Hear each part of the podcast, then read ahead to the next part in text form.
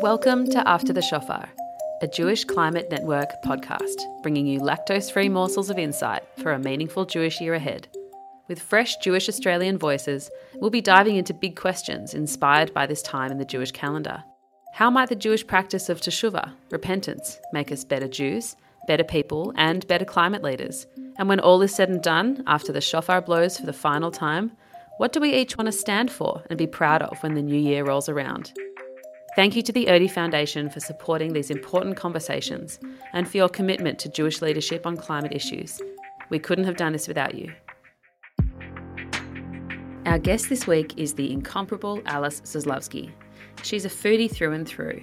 Her love of good food shines through everything she does, from high school classrooms to MasterChef and to best selling books celebrating often underloved veggies. You can find her pretty much everywhere. She's on radio, TV, socials, and in print. We were delighted to chat with her about all things Yiddishkeit and appetite. We hope you enjoy. We are here with Alice Zaslavsky, a former MasterChef contestant, author of numerous wonderful cookbooks. It's great to have you here, Alice. Great to be had. So, you're a writer, a broadcaster, a food educator, so many things. If someone hasn't met you before and they say, Alice, what do you do? How do you respond to that? Uh, I talk and write about food for love and sometimes for money. That's good. That's good. Yeah, you do a lot of things. Now, you've got a famous book that many of us have in our homes, In Praise of Veg, uh, a, a bestseller. Uh, in a few weeks, you're about to release a new book, I believe, called The Joy of Better Cooking. Do you want to tell us a little bit about that? Yeah, the joy of better cooking is, I definitely see it as a follow up to In Praise of Veg, and I think they're companion texts because In Praise of Veg is a real reference book and it's organized by color and it's organized by vegetable. So, mm. eggplant, what can you do with eggplant? Recipe suggestions. The joy of better cooking takes you to the next level and it gives you skills spotlights, ingredient spotlights, gadget spotlights, so that whatever you are about to cook, you can understand why the recipe asks you to do the things that you want it to do. And even if you're just starting out, you know, there are some easier recipes and they'll kind of guide you towards things that are a little bit harder. But if you are an experienced cook, there's still lots of joy to be had. Mm. Great. Well, that's all very exciting. We're going to put a link to that in the in the show notes as well for anyone who wants to watch that and get it and snap it up when it comes out. Pre-order now. Pre-order now. It very much helps authors when you pre-order. That's it. So, um, yeah, we're going to dive into a few interesting topics together today a bit about Judaism and Jewish identity, a bit about climate and sustainability and food. So, we're going to go in a few interesting different directions and we'll just, just see how it goes. Uh, we both went to the same high school uh, many years ago, Leibler Yavne College. Do you have any reflections on, on those days, this many years on? So many reflections, Joel Lazar. Um, I actually, so I went to Yavne from grade three onwards. So it was not just high school, it's primary school as ah. well. And it was, you know, formative years. Um, and actually, tomorrow night is my 20 year reunion, which I have helped to organise because, you know, I'm just really a glutton for punishment when it comes to taking on responsibilities and tasks. You know, ask a busy person. Uh, and I think it, when people meet me, particularly other Jews meet me and find out that I went to Yavne, they're really surprised. And then they'll say, you know, you don't seem like a Yavne girl, or that, you know, I didn't think that you would go to a school like that. But I do think that going to that school in particular has contributed to my sense of um, adding value in this life, right? Tikkun olam. Like, we've only got one life, YOLO. How are you contributing to this world and how are you leaving it better than you found it? Love that. There was this phrase at Yavna called the Yavna family. Don't know if you remember that phrase. and it was Tell me more, Joel Lazar. it always just reminded me of that sense of community and commitment to one another that comes from really connecting with others and helping each other kind of create a better world as well. That's it. Yeah, and I do think a lot of people that w- went to my, you know, there's about 40 people, maybe 45 in my graduating class, and many of them have actually started sending their kids to Yavne. So when they found out that there was going to be a reunion, they were like, "Why do I need to go to that? I see these people every day.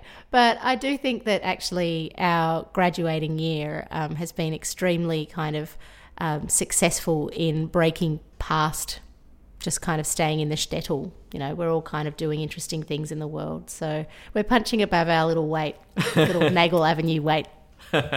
Nagle Avenue, yeah, very niche reference. Wonderful. So, I mean, we're at an interesting time of year in the Jewish calendar. It's Elul, the month of Elul, and Rosh Hashanah is coming up, and Yom Kippur is coming up. I'm wondering if you would be open to sharing what some of your strongest memories are of this time of year growing up, whether that was back in Georgia a long time ago or even here in Melbourne. Growing up in the Soviet Union, I didn't have access to things like a shofar, you know, or a Jewish education until I came to Australia. My brother um, was going to sort of like a, a, quiet Jewish youth group, even when the, the Soviet Union was very much, um, you know, it was frowned upon to even buy matzah, let alone celebrate your Jewish identity. So, uh, coming to Australia, I think one of the reasons my parents sent me to a religious school is because it was a privilege to them to be able to do that and I very fondly I can hear the sound of the shofar in my head. Uh, but more importantly, I can remember the apple dipped in honey. And that's mm. every year on Rosh Hashanah, I ask myself, why don't I dip apple in honey more often? and then I forget again until the next year. So uh, it's just such a it's just such an elemental way to connect with nature, isn't it? You know, you've got mm. the honey that's made by the bees, and we need the bees, and then you've got the apple that is only there because of the bees. So it's that circular loop, which I think is part of, you know, there's so many circular um, simanim uh, references in like in, in all of Judaism, but you know, Rosh Hashanah is all about those circles and cycles. So that definitely resonates for me uh, now just as much as it did when I was a kid. With food systems so different than the way they used to be, so many things coming in packages now, and we're not quite sure where things come from. Uh, we have a lot of interesting chagim where we get to sit down and really think about a particular fruit or a particular vegetable and its particular origin at that time of year. So it's quite nice. So we always have that way to reconnect to nature. That's it. And it's no surprise that so many food writers around the world, and, and especially in Melbourne, are Jewish, you know, because I think we're just naturally mm. foodies. Mm. We talk about food around the, the, the table. Uh, there are so many chagim that are food related. So it gives us an easy kind of uh, lexicon and, and lived experience to draw from. So, given we already have a number of established simanim, symbols of this time of year, like apple and honey, uh, we have the fish head, uh, we have pomegranates, uh, which remind us of all the mitzvot. If you could pick a new siman using any food, any ingredient, any fruit, any vegetable, what would you pick and why? Ah, well, because we are in the southern hemisphere, we are about to enter into broad bean country. So mm. I've just mm. been on the the telly talking about broad beans. They're about to hit the season. Uh, and it's so interesting, isn't it? So many of the sort of the, the food references are northern hemisphere references. So mm. uh, let's let's own broad beans for Rosh Hashanah, and the reason why is because uh, it's all about cracking open, you know, the outer shell, which may look beautiful, but then underneath that is this kind of tough, nubby. You know, you think you've hit the bean, but actually no, you're still not there. You know, you've got, you've got to work a little bit harder. And then when you finally, you know, blanch the bean and you pod the bean and you eat the creamy, sweet, nutty, double potted broad bean, um, you really do kind of connect to that that notion of going, you know, beauty is so much deeper than that first pod, that first skin. It's a nice modern midrash because that's Rosh Hashanah, but as we get 10 days later, we get to Yom Kippur and we have to ask forgiveness from people. Um, and we have to see the better sides of people in order to get to that forgiveness. Mm. Uh, and, you know, unraveling people's layers uh, like an ogre, like an onion as well, um, yes. probably a precursor to really forgiving somebody to see them as deeper than just the last action they took or the last, uh, the last thing they said to you that you didn't like, that kind of thing. Joel Lazar, that is so profound. You're mm. so right. Let's yeah. bring in the broad bean uh, and use use every part too.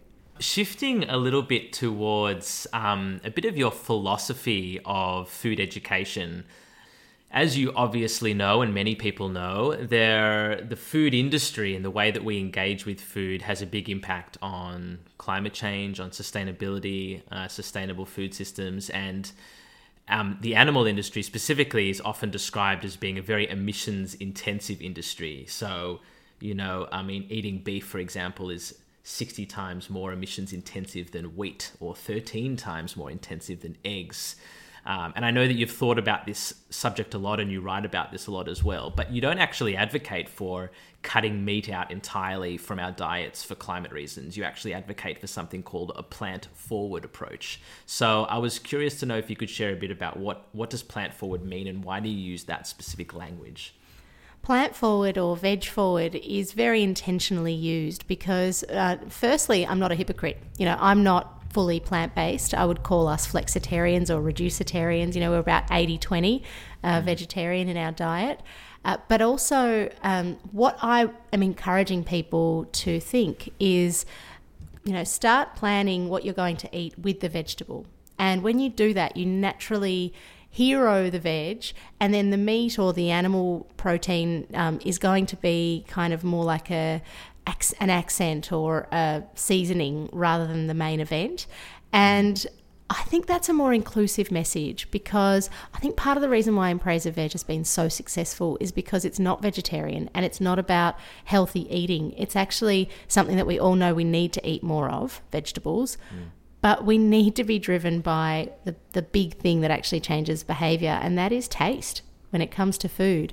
I just think that it's a much more kind of relatable, translatable message that's clearly resonating for people because, you know, the, the book launched not even two years ago and it's got over 100,000 copies in print around the mm, world. And it's just smashing it because it is cutting through um, and it's exciting. Mm. So, do you think people are being drawn to the flavor emphasis that you're talking about that they're just loving using plants more than they used to and that it's just tasting a lot better than the food they used to make that's it. And the notion of eating the rainbow. Vegetables or the plant kingdom has so many different colors. And each of those colors, you know, studies have shown that every color has different uh, functional benefits for the body. So, particularly coming out of the pandemic, where we are a lot more kind of connected with the fact that we can. Uh, shift behaviors in order to have a more yeah. holistic approach to our health means that uh, we're kind of trying to think what can we do what can we control within our lifestyle and within our landscape that can have a positive impact on ourselves and also on the planet.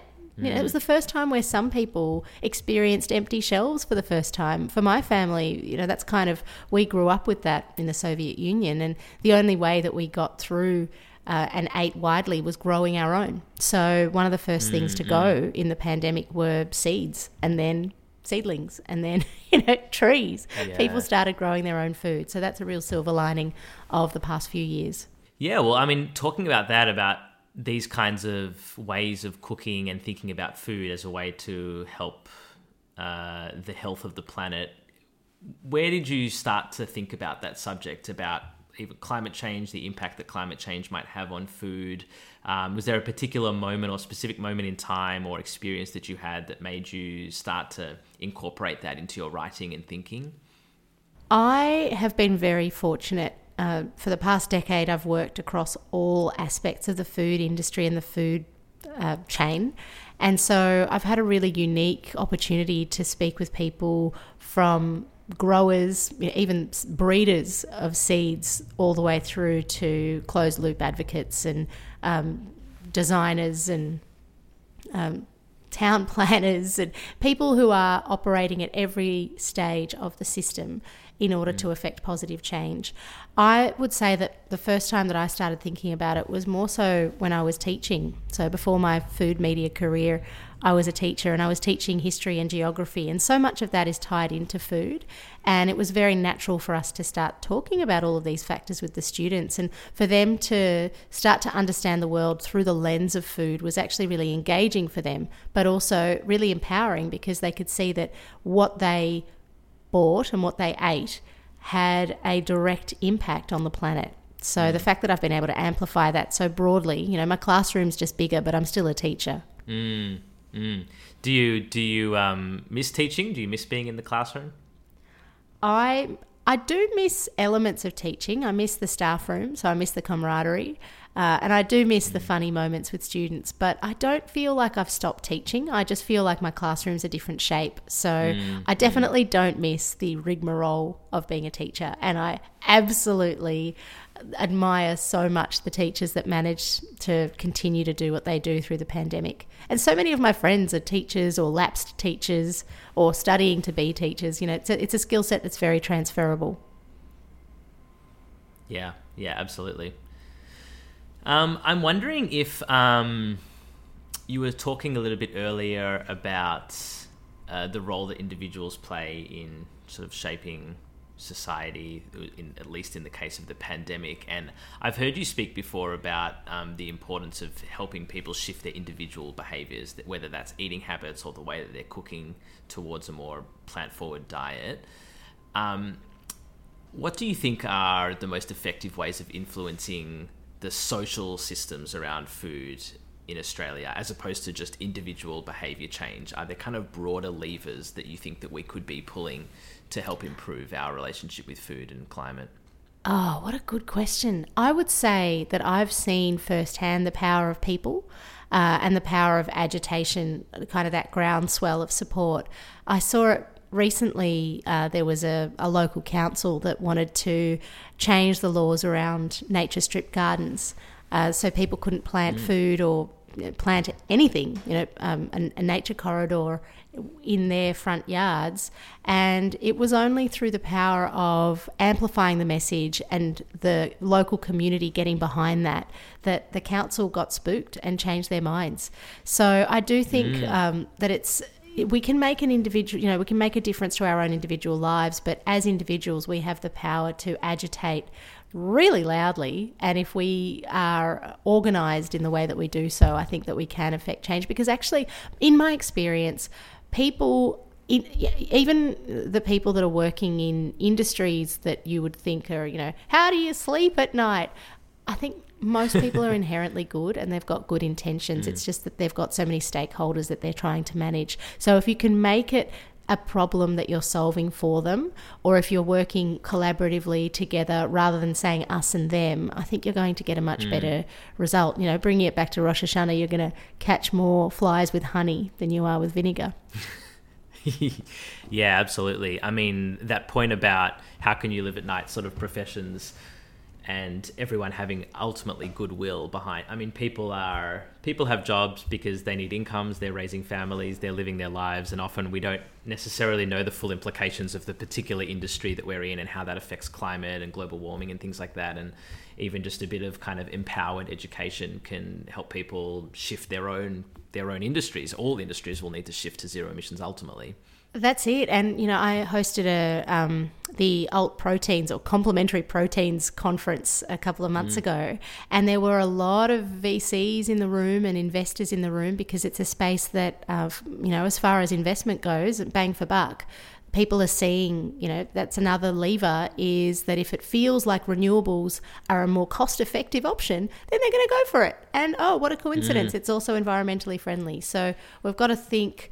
Um, what it, what is it that they are aiming to do rather than what is it that we are aiming for them to do? Yeah.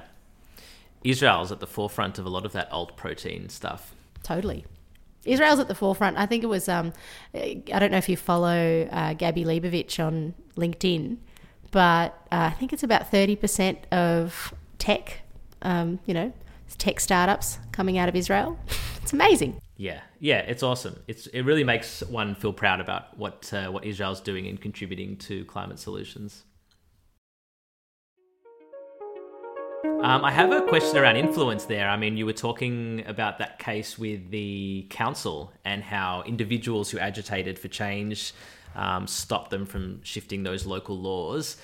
Uh, given you have such a significant platform in Australian society and even internationally now, do you think that people like you and other cooks and chefs in Australian society could be using their influence in new or interesting or different ways to to pull whether that's government levers or corporate levers, given how cooks and chefs seem to have such mainstream appeal? I think they are.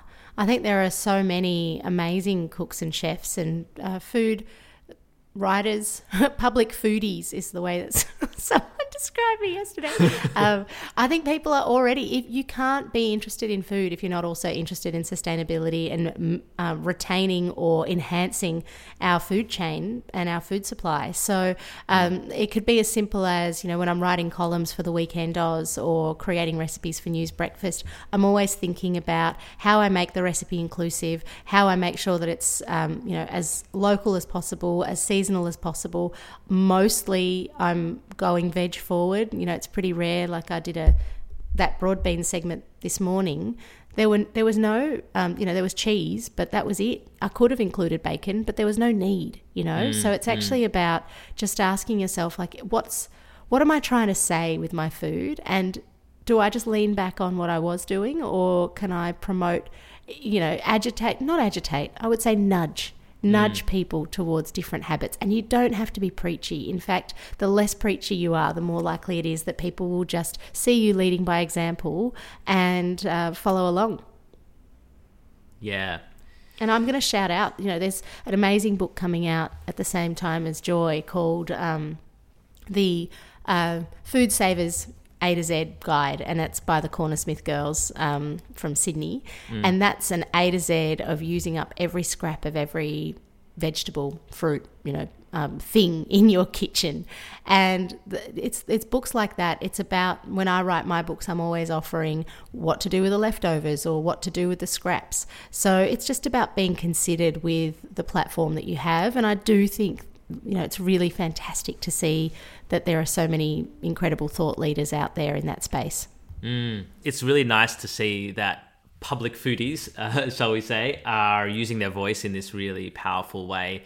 I've wondered um, whether there would be merit one day in uh, creating its an, an organization or a charity that was just just devoted to like cooks for climate. There's all kinds of groups. We have the Jewish Climate Network, of course, uh, and then we have Surfers for Climate. We've got Parents for Climate.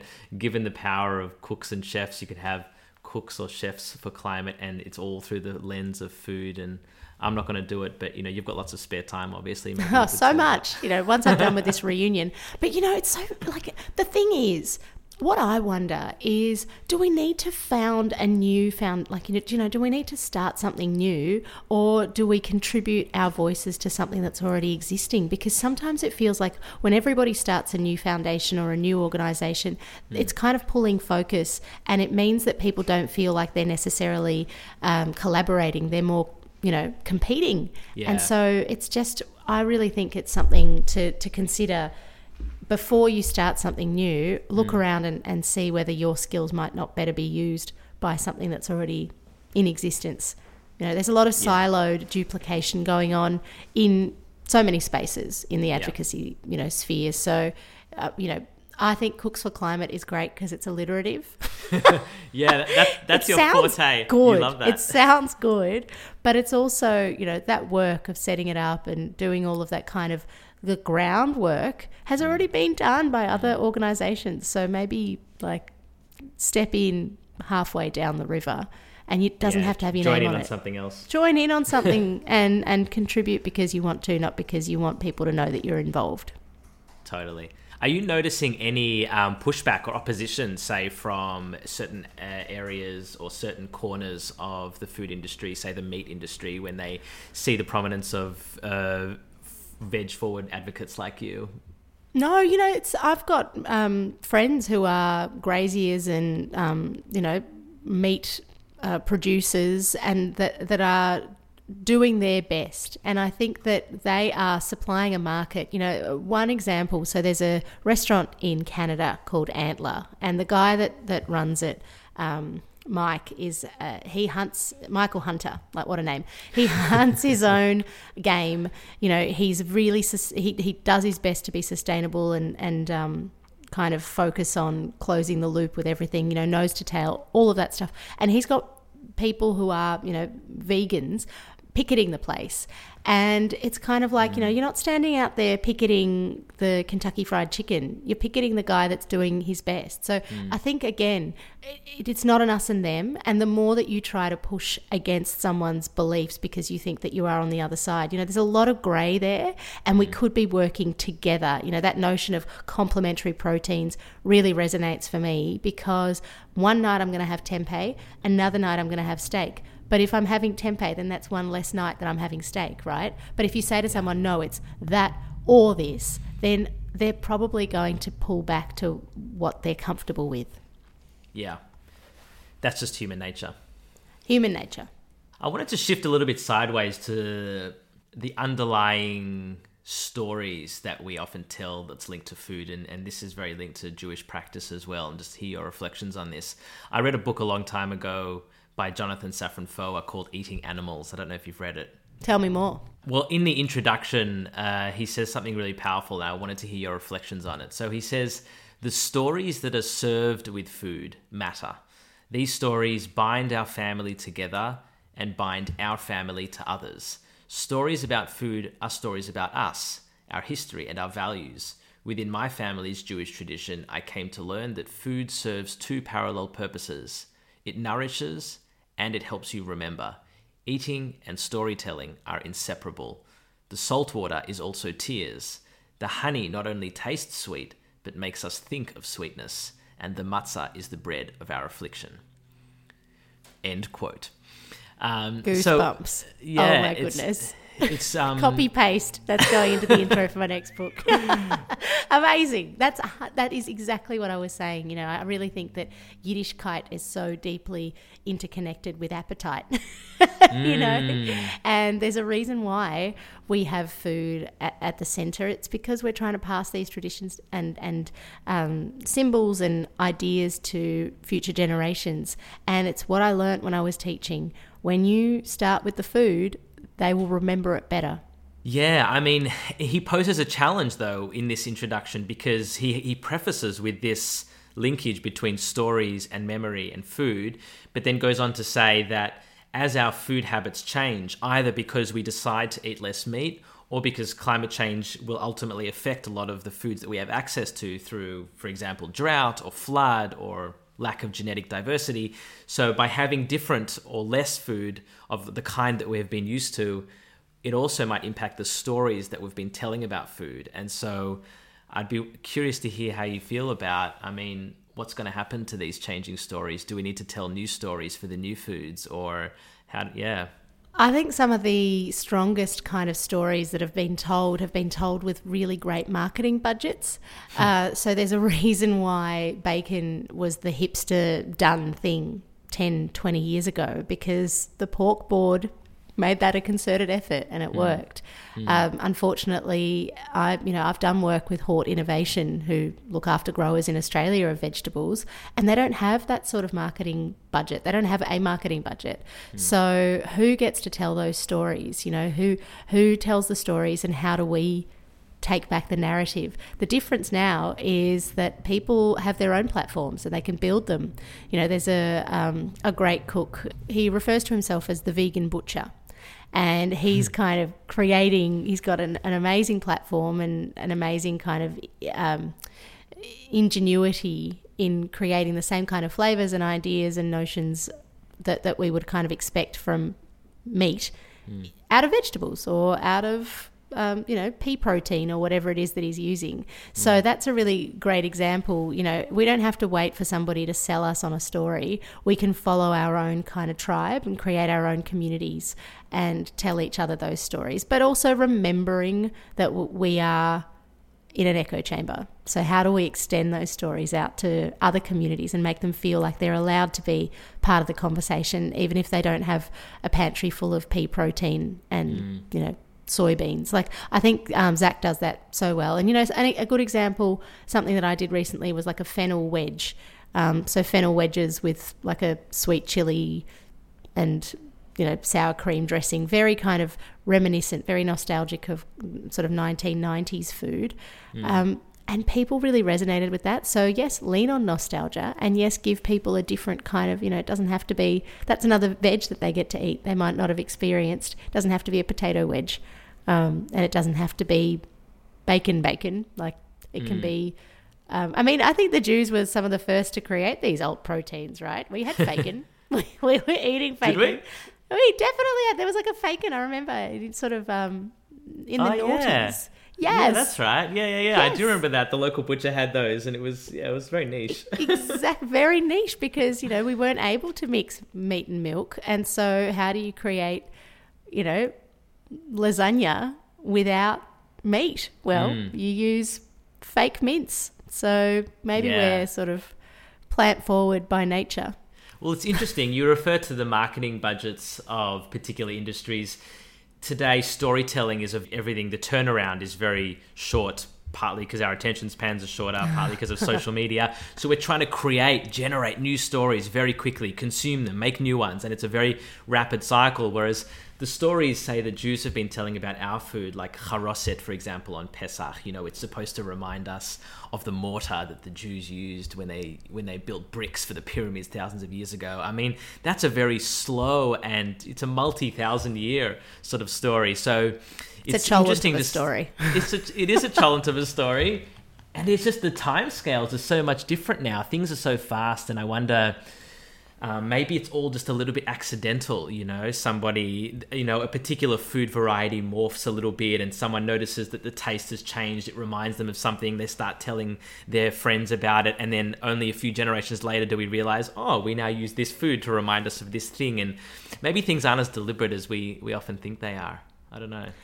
Uh, the virality of food trends has definitely shifted, but I think um, you know some of these enduring ones.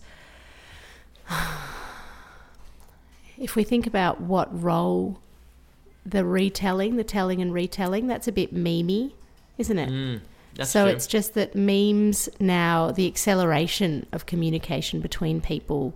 Um, you know, we spend upwards of five, six hours on that little box every day. So if you Mm. combined all those hours together, then you've probably got a couple of thousand years at least. yeah, that's true. Just the volume of data. That's it. Yeah. This, what is it? Uh, uh, the next book of the Torah. It's like data driven. AI. AI wrote it. Yeah. Oh gosh. So I mean, jumping yeah into a bit more Jewishness here in our last few um few questions together. As I mentioned at the beginning, this time of year is really important for teshuvah, doing repentance and reflecting on the year that we've had and the year that's going to come up and how we might want to do things a little bit differently or a little bit better. When it comes to food and cooking, how do you see the last kind of year or two that we've had and what do you want to see done better in this kind of sphere in terms of sustainability food and climate in the year ahead So, what I would say is that notion, you know, coming back to that notion of closed loop, I think that the last few years have taught us that we can't rely on the existence of what we want on the shelf right away. Food costs through the roof. So people can't just go and grab a tomato in the middle of winter and some cucumber and some capsicum because that's the three vegetables that they eat. So my hope is that people continue to push themselves and recognize that even just making the choice to try something new, um, even if it's not perfect the first time around, the more that you do it, the better you get at it. You know, coming back to Jewishness, you know, um, you don't learn you don't learn the Gemara in your first sesh, right? It takes time. But every time that you read, you understand more. And that's exactly the same thing with cooking and with cookbooks and just with food in general. Flying hours is what it comes down to. So people have been in their kitchens so much more over the past few years. And I just hope that they never leave. I hope that now that they're there, they're feeling more comfortable.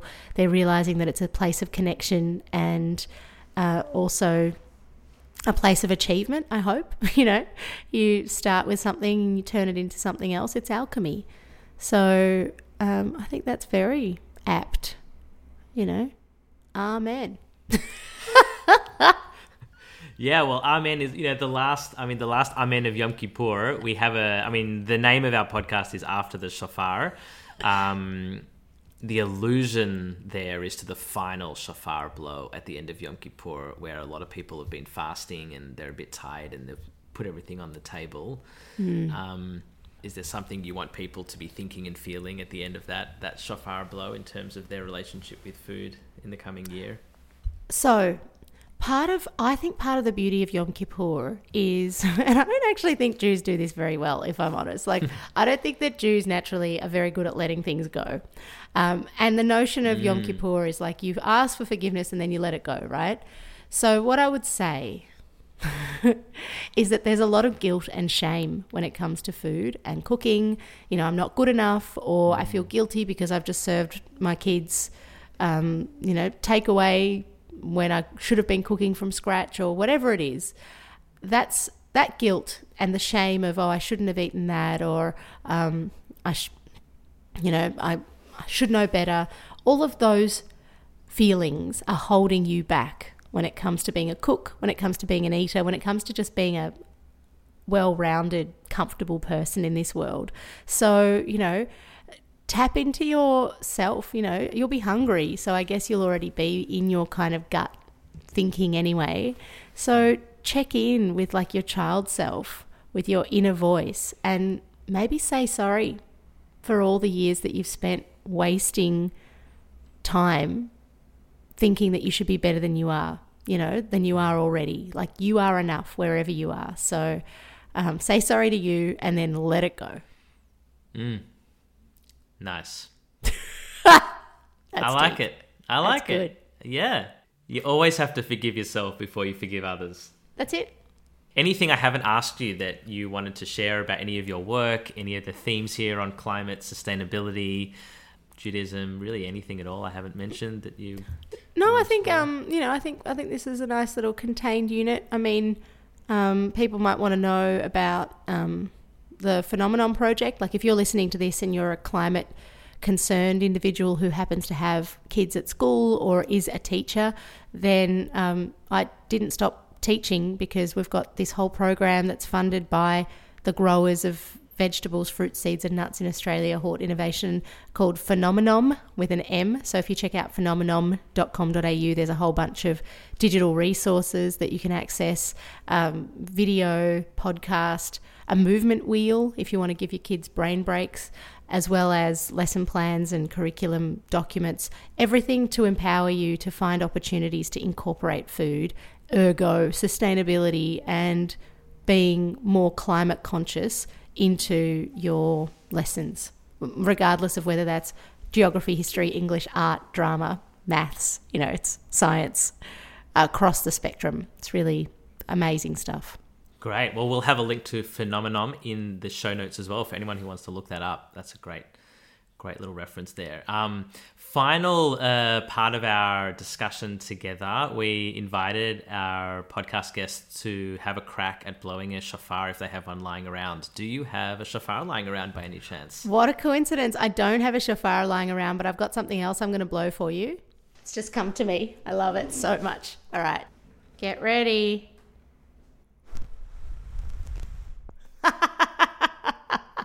Did you hear that? What was that? It sounded like a piece of material. I'm going to do it again. I hope this doesn't ruin my very nice microphone. Okay. Are you just blowing through your lips with no. nothing? No. do you want me to tell you? What is it?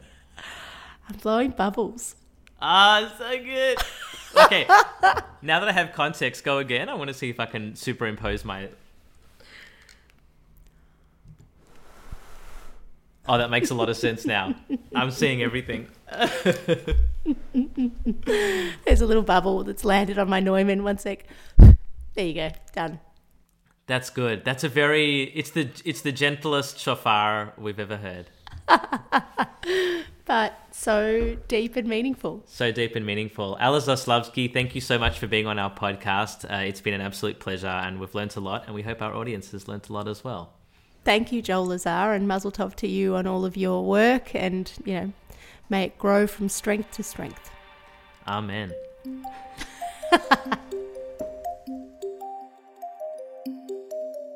Thanks for tuning in to JCN's Elul Climate Podcast after the shofar. We'll be back with another episode next week. If you want to learn more about what was discussed in the podcast, check out our show notes. Until then, follow us on our social media at Jewish Climate Network to see what else we're up to. We hope your week is filled with teshuvah, tefillah, tzedakah, and thinking about how we will make the coming year count for our climate. Shana Tova!